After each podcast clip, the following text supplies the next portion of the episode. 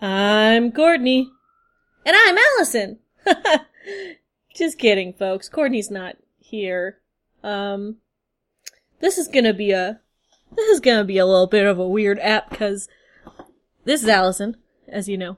Um, I actually got, uh, pretty sick. I had a, a flare up of my chronic illness, and so Courtney and I weren't able to get together and record before they went on their big, fun August vacation. So I am gonna do something a little weird and a little different for you. Uh, I have some readings prepared that I think you're probably not gonna enjoy, but that's okay. We, we have fun here. Um, so the first thing that I'm gonna read for you is the first act of the second episode of the series by Chris Carter entitled Millennium. Are you ready? Here we go. Fade in. Millennium score begins to rise over a static frame of a San Francisco landmark, the Transamerica Building, aspiring to the night heavens over its lesser known neighbors. The picture and music fading in like a Polaroid. On reaching complete resolution, a legend appears mid screen. San Francisco! Camera pans off skyline, racking through the pan. Two. Exterior, San Francisco City Street. Night. Wide angle. Camera finding two brand new BMW convertibles, pulling up to the curb at a street fronting a city park. Score being overtaken by the pounding thrum of a synthesized bass line from Cypress Hills, insane in the membrane. The passenger door to the lead car opens and a male, twenties, exits, moving at a brisk stride into the darkness of the park. Music continues to play from one of the cars. Cut 2. Interior lead BMW night continuous. Angle over driver to the back seat where three young men sit squeezed together. Mm. Featuring the young man wedged in the middle, the dark-haired 21-year-old named Ito Bolo. The other young men range from the baby-faced driver, baby driver, to the slightly more rangy occupants of the back seat. The only commonality between them is that they all have extremely short hair, okay, nearly skinhead style, okay. They are drinking beer, which they do well to keep low and out of view. I'm, I'm nervous. I'm nervous, but I'm continuing. Driver, looking off screen, slyly. the Dark Prince returns as the young man who had disappeared into the park darkness now reappears, leaning furtively into the passenger window and handing the driver a small piece of perforated paper. Park guy. Tickets to the horror show? As he exits frame, heading back to the car behind them. Yes, indeedy. Waving the small piece of paper to the boys in the back, who like what they see. Cut back to exterior San Francisco City Street night wide angle as the park guy makes a similar delivery to the second BMW, then hustles back to the first, gets in, the cars speed away. Cut back to interior lead BMW traveling night continuous. The music continues. I wanna get high, so high. As the park guy has a small piece of perforated paper now, tearing it into its postage stamp sized parts. Okay, I see what's happening. Camera following one of these small pieces as it's held up to Ito. Park guy. Fetch the paper, Ito! The two boys on either side of Ito let out a mock dog pound chorus of woof, woof, woof, as he takes the little stamp and, with veiled hesitation, puts it in his mouth and begins to chew. Cut two. Exterior abandoned factory complex, night high angle. As the BMWs roll into the deserted streets of the dark, dilapidated facility, doing wide circles and turning in formation so that the cars sit headlight to headlight. Oh god, it's about to get crazy. As a new Cypress Hill tune plays, because that's the only song of this genre that they know, its throbbing bass line echoing into the tall, abandoned old workshops. Camera adjusting to reveal that this shot has been essentially someone's POV from atop a building. A dark silhouette is revealed from behind, though the only visible detail is the side of its face. Its skin? Pocked and scarred. Its close cropped hair sparse. We also see that it wears night vision goggles. Okay. night vision POV. As the doors to the cars open and the occupants start to exit. Very close, very close on wearer of night vision goggles. Mostly goggles with, again, very little detail of its wearer. New angle on cars. The occupants pile out of the cars, moving in silhouettes to the fusion of light between the two cars. As the music continues to play, boom, boom, boom, we find Ito staggering slightly, his movements slow and druggy. He's tripping, his eyes acid glass. What? A kind of giddy, confused expression, watching his comrades. Ito's twisted POV. Laughing and shouting at nothing, at no one, their faces twisting in an LSD dream world, becoming before his eyes and ours the howling heads of vicious, barking dogs. Woof, woof, woof. Resume group, normal POV. Carrying on as before when another young man, Dylan, turns furtively to Ito, bumping into him as he tries to deliver a furtive warning. Okay, we get it, he's extremely furtive. Dylan, hey man, run. Ito, what?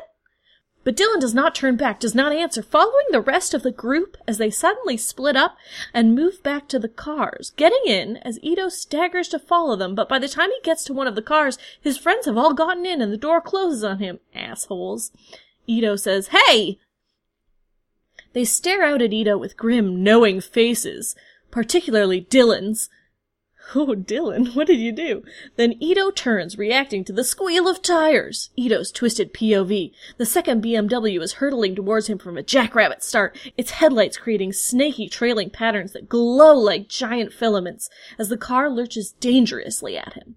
Wide on scene, the car swerving to miss Ito at the last moment, you crazy kids, as the other car squeals into motion. And the two cars begin doing crazy circles around the now terrified boy. Ito's twisted point of view. The light from the cars streaking and trailing like radioactive streamers. The faces of his friends in the car staring out at him through the open windows, screaming wildly at him. Ito standing frightened and alone. When he takes the advice he was given earlier, he runs, somehow avoiding being mowed over, though he moves like easy prey into one of the abandoned buildings that stands adjacent. Camera following him as he whispers and mewls, stopping once he gets inside, standing in the shadows for a moment as the bassline from the car stereo transforms into the sound of barking dogs again, louder and louder and louder, woof, woof, woof, until it sounds like the pack might stampede right through the doorway. Camera moving in on Ito's panic face as he turns, running deeper into the dark factory. Interior abandoned factory complex, night, high angle POV. Through night vision goggles, as we see Ito running down below, handheld camera following Ito as he runs through the darkness, chased by his imaginary hounds of hell, stopping to catch his breath, whimpering and crying as the sound of the dog slowly fades away. Ito eases somewhat, wondering if his nightmare has ceased, when something seizes his attention. It is the sound of falling water, falling into a large puddle he now stands in, which is littered with broken pieces of glass and mirror, water which we see is rusty colored, as some of it actually falls on his shirt. That's pretty gross. Angle up. The water is sprinkling down from a broken pipe high above him, but there's another sound, a flapping sound, not unlike a bird fluttering its wings somewhere up in the rafters, only louder, as if a giant bird of prey were watching him from the darkness above. Camera circling slowly around Ito, moving slowly around to his face. Ito, too, is now looking upwards. From his twisted POV, looking upwards into the dark catwalks or rafters overhead, where the rusty water sprinkles down from above. And where a dark figure descends, straight toward him with what appears to be membranous wings outstretched. That's pretty cool. Okay. Figures descending POV, night vision goggles, falling towards Ito, whose face reflects the horror of what he sees, standing in the large rusty puddle of water bracing for an attack. Resume Ito's POV. As the attacking creature lands on him, its dog-like snout and bared fangs gnashing, biting right at his face, right at camera, its deep recessed yellow eyes piercing his damned soul. Oh, wow, oh, that's a lot. It might be the devil himself whose teeth are tearing at Ito as he screams out in terror. Resume high angle. Ito's screams echoing through the building as the attack by this man-dog beast continues far below as we go to main titles. Act 1 Fade in. Exterior Frank Black residence. Day. Camera craning down out of the dense green foliage of the trees lining the street, revealing the picture perfect yellow house, the summer sun setting it positively aglow. As camera pushes towards house, we see Frank Black exit, moving down the front steps toward a ladder that has been propped up against the west corner of the lower roof. Angle on ladder. Frank carrying an electrician's pliers. He mounts the ladder, climbing as camera follows him up to the motion detecting dual light fixture that he has now installed on the fascia board, for which he is now completing the wiring. That's a lot of info you don't need. But not before reacting to Jack Meredith's voice. Uh, hey there, Frank! Over Frank to Jack Meredith, his retired next door neighbor who stands below him. Uh, saw you working up there, putting in a security line, huh? Frank smiles, goes on working, unbothered by Jack the busybody. Yeah, days are, uh, gonna start getting shorter. It'll be nice for Catherine if, uh, she comes home from work late. Oh, your wife get her job? Yeah. Terrific. What's, what's the name of what she does again? Uh, she's a clinical social worker? Oh, right, yeah. You got all the tools you need there, Frank? Yeah, I think I'm, uh, squared away, Jack. New angle to include Catherine stepping out the front door, trailing Jordan and her puppy, which has grown in the ensuing months. Frank? Yeah? You've, you've got a phone call.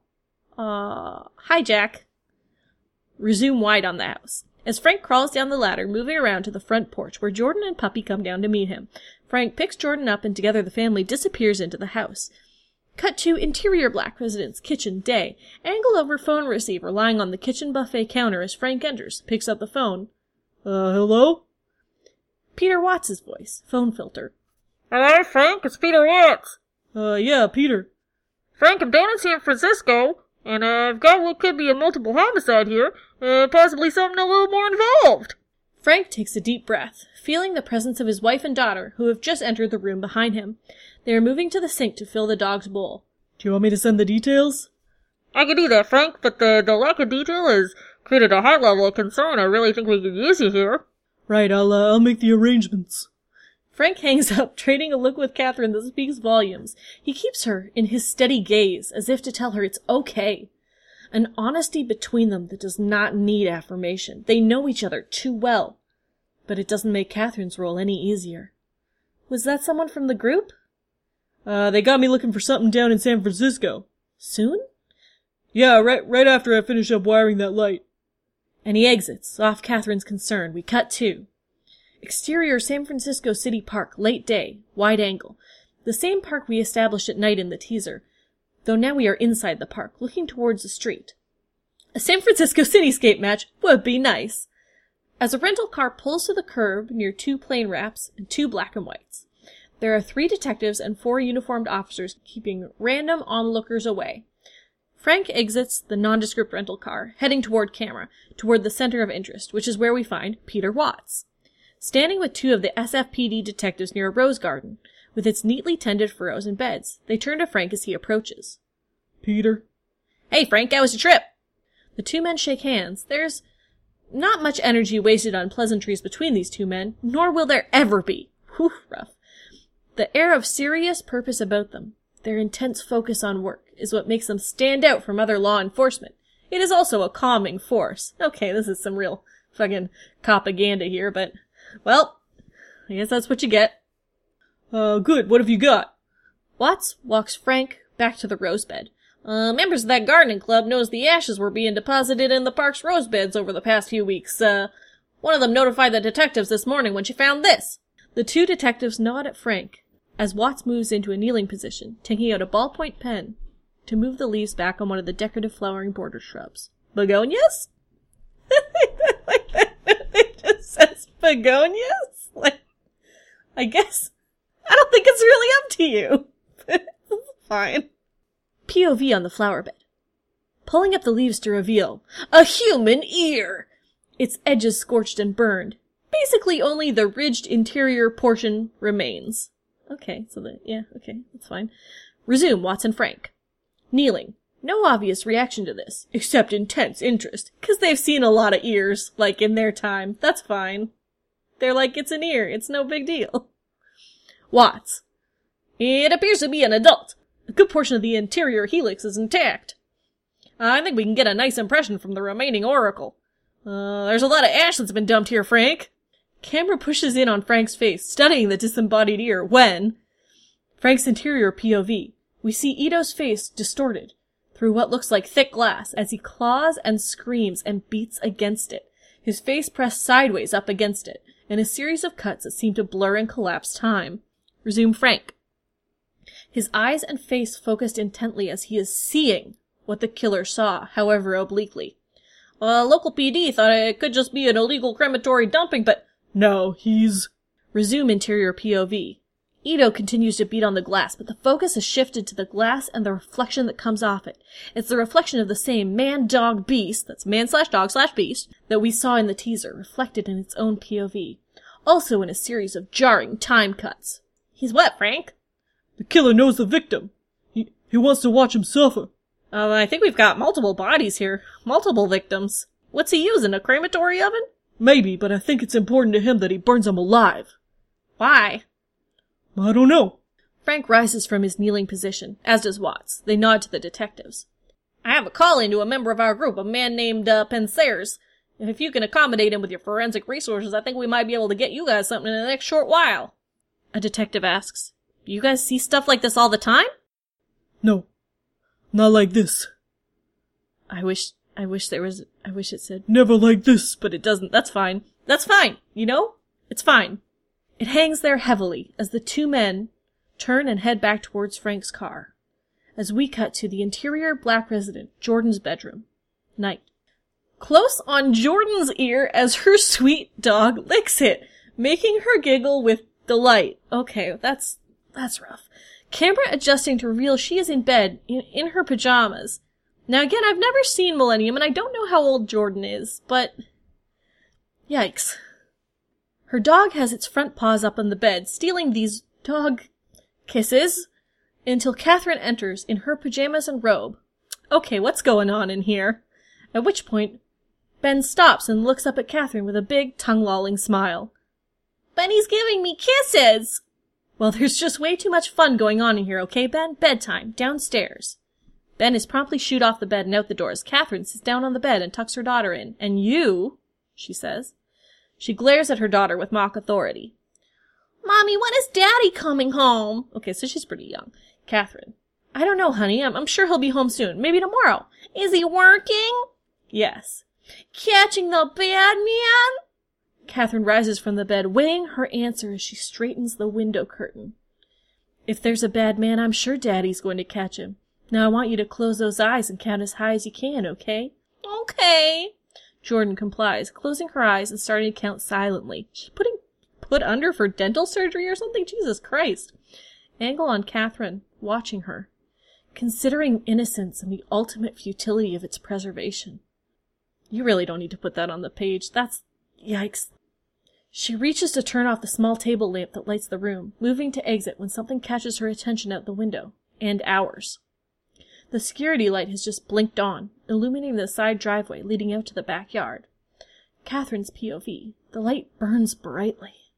Though there is no sign of movement, nothing until the slightest trace of an indefinable shadow appears close on Catherine, reacting to this with silent nervousness. Resume Catherine's POV. The vague shadow dances for a moment, and then as quickly as it appeared, it is gone. Exterior black residence. Wraparound porch night. Looking through the window where we see Catherine come quietly downstairs trailing the dog. Stopping, looking toward camera, then moving towards us to the window and looking out. Catherine's POV, the security light, right above her outside, is still on, but after a beat it blinks off. Resume Catherine, standing there a beat longer, then reaching up and closing the Roman shade that. Is that the same as a Venetian blind? Roman? Venetian? Is that the same thing? Space Cadets, is that the same thing? It's fine. That serves as a window cover as we cut to interior black house night. Catherine drops the shade, then nearly jumps out of her skin when the phone rings. Regaining herself, moving to answer it. Hello? Hi, it's me. It's, it's Frank, because that's the voice that I'm doing for Frank, so that's you know that it's Frank. Cut to interior SFPD forensics lab. Night. Frank standing with the phone to his ear. A lot of ear work in this episode. A lot of emphasis on the ear. In the BG is Watts, standing over a desk using a jeweler's loupe to study photos. Is that like a, I guess that's like a big magnifying glass? I don't know. All this lingo. Oh, Frank. What? What's wrong? Camera pushing in slightly, playing Frank's concern now, which he does not want to let Catherine hear in his voice. Catherine, oh, phone filter. Nothing, I just got a little spooked by the new security light. What happened? Are you alright? I'm fine, it just went on and I'm sure it was just a cat or something. I'm sure that's all it was, honey. I'm sure it's just an adjustment. Are you guys all locked up there? We're fine, Frank, really. It's a perfectly safe neighborhood. Frank? It's Watts. It's Watts in the background. Watts rises from his work now, moving to a door where there is some activity, where another man is entering. I- I've gotta go. Do you want me to call you back? Cut back to Catherine. No. Did, you catch the bad man, Frank? No, but we will. I know. Cut back to interior SFPD forensics lab. Night. It's kind of fun. Frank hangs up the phone, moving to Watts and Pensares, the other man who has joined them in the room. Oh, I gotta get a fucking voice for that guy now. Pensares wheels in the three cardboard boxes stacked onto a hand truck, brings them to rest. Frank, this is Jim Pensares. He worked at VICAP just after you left. I don't know if you ever met. VICAP, that's like a database that tracks. Let's just look it up. Let's just look it up. That's fine. The Violent Criminal Apprehension Program, VICAP.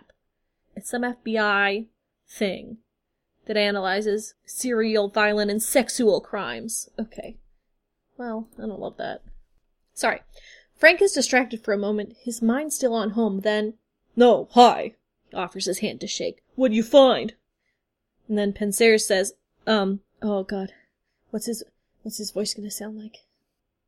Uh, the excavation of the site isn't complete, pending a problem with the parks department, but I think we're able to separate out most of what was there in the plant beds.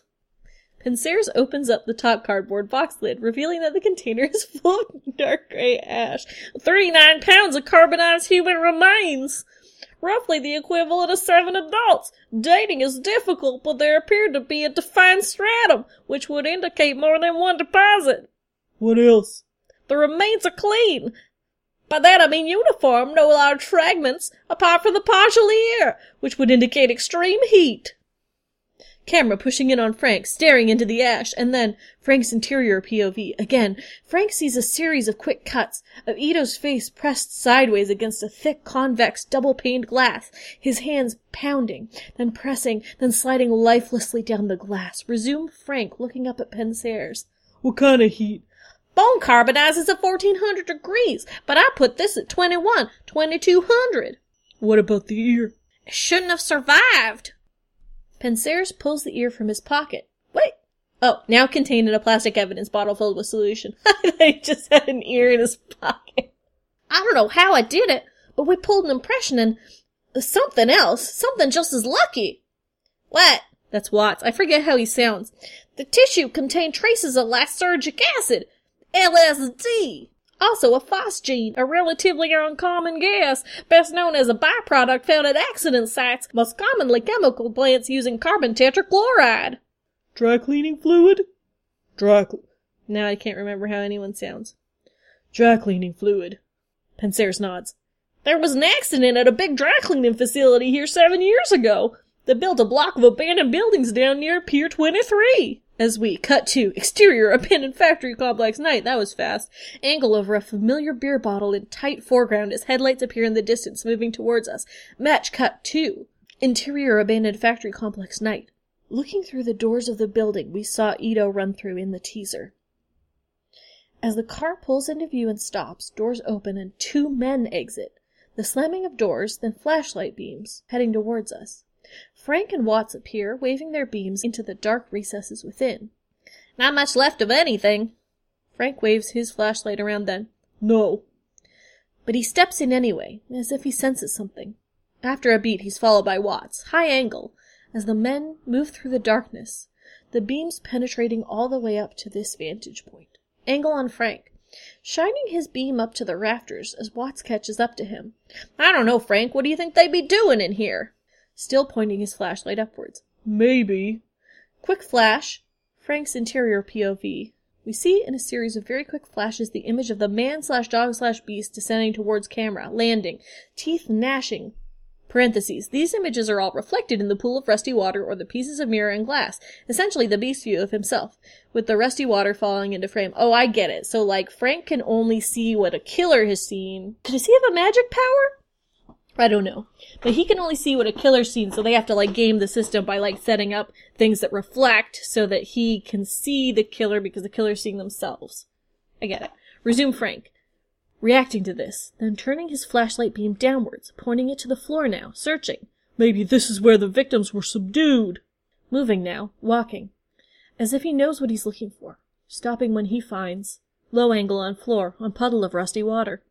Where Frank's flashlight beam has stopped, in the bright circle of light are an adult set of teeth. Oh, God, lying in a strewn line in the dirty water. Frank and Watts reacting to this, to the grim triumph of discovery. Okay, so there you have it, Space Cadets. That's um that's Act One of Episode Two of Millennium, as read by me, Alison, without Courtney.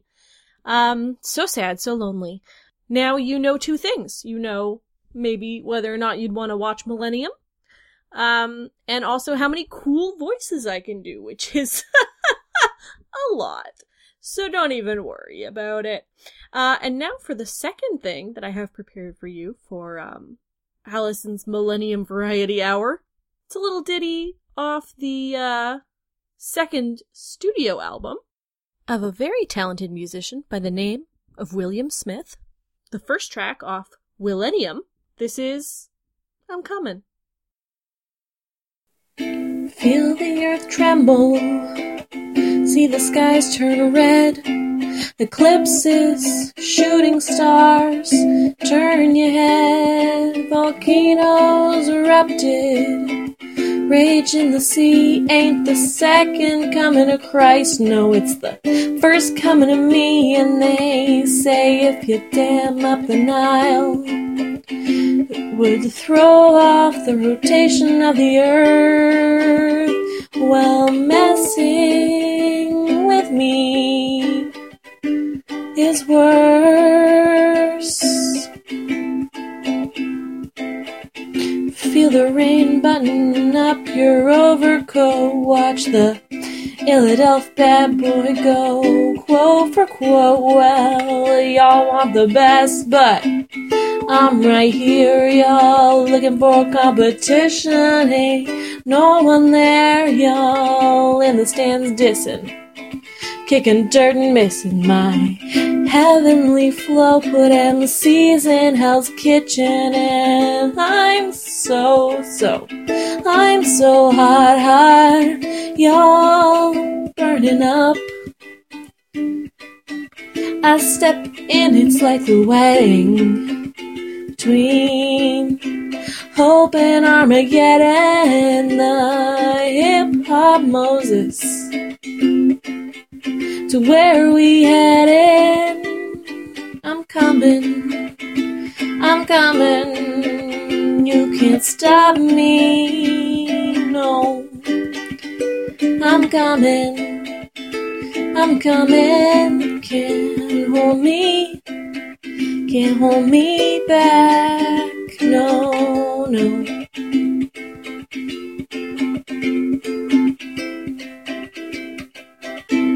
Was born, there was a rainbow formed with no sun. Roy G. Biv marking the path for the chosen one, an angel. My grandma told me before she died, smart folks don't need to put no cursing in their rhymes. So from CDs to TV to movies back to rhyme in my life stats make Jordan six rings look common. Y'all hate.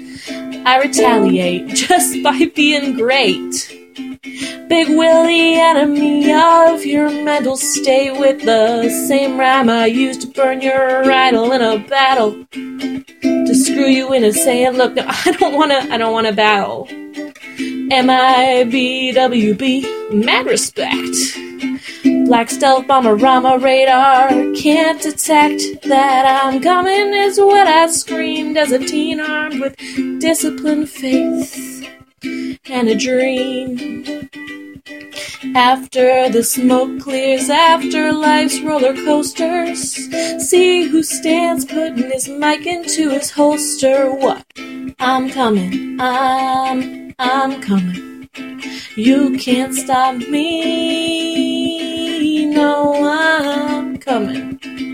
I'm, I'm coming. You can't hold me back. Uh, uh, uh, uh.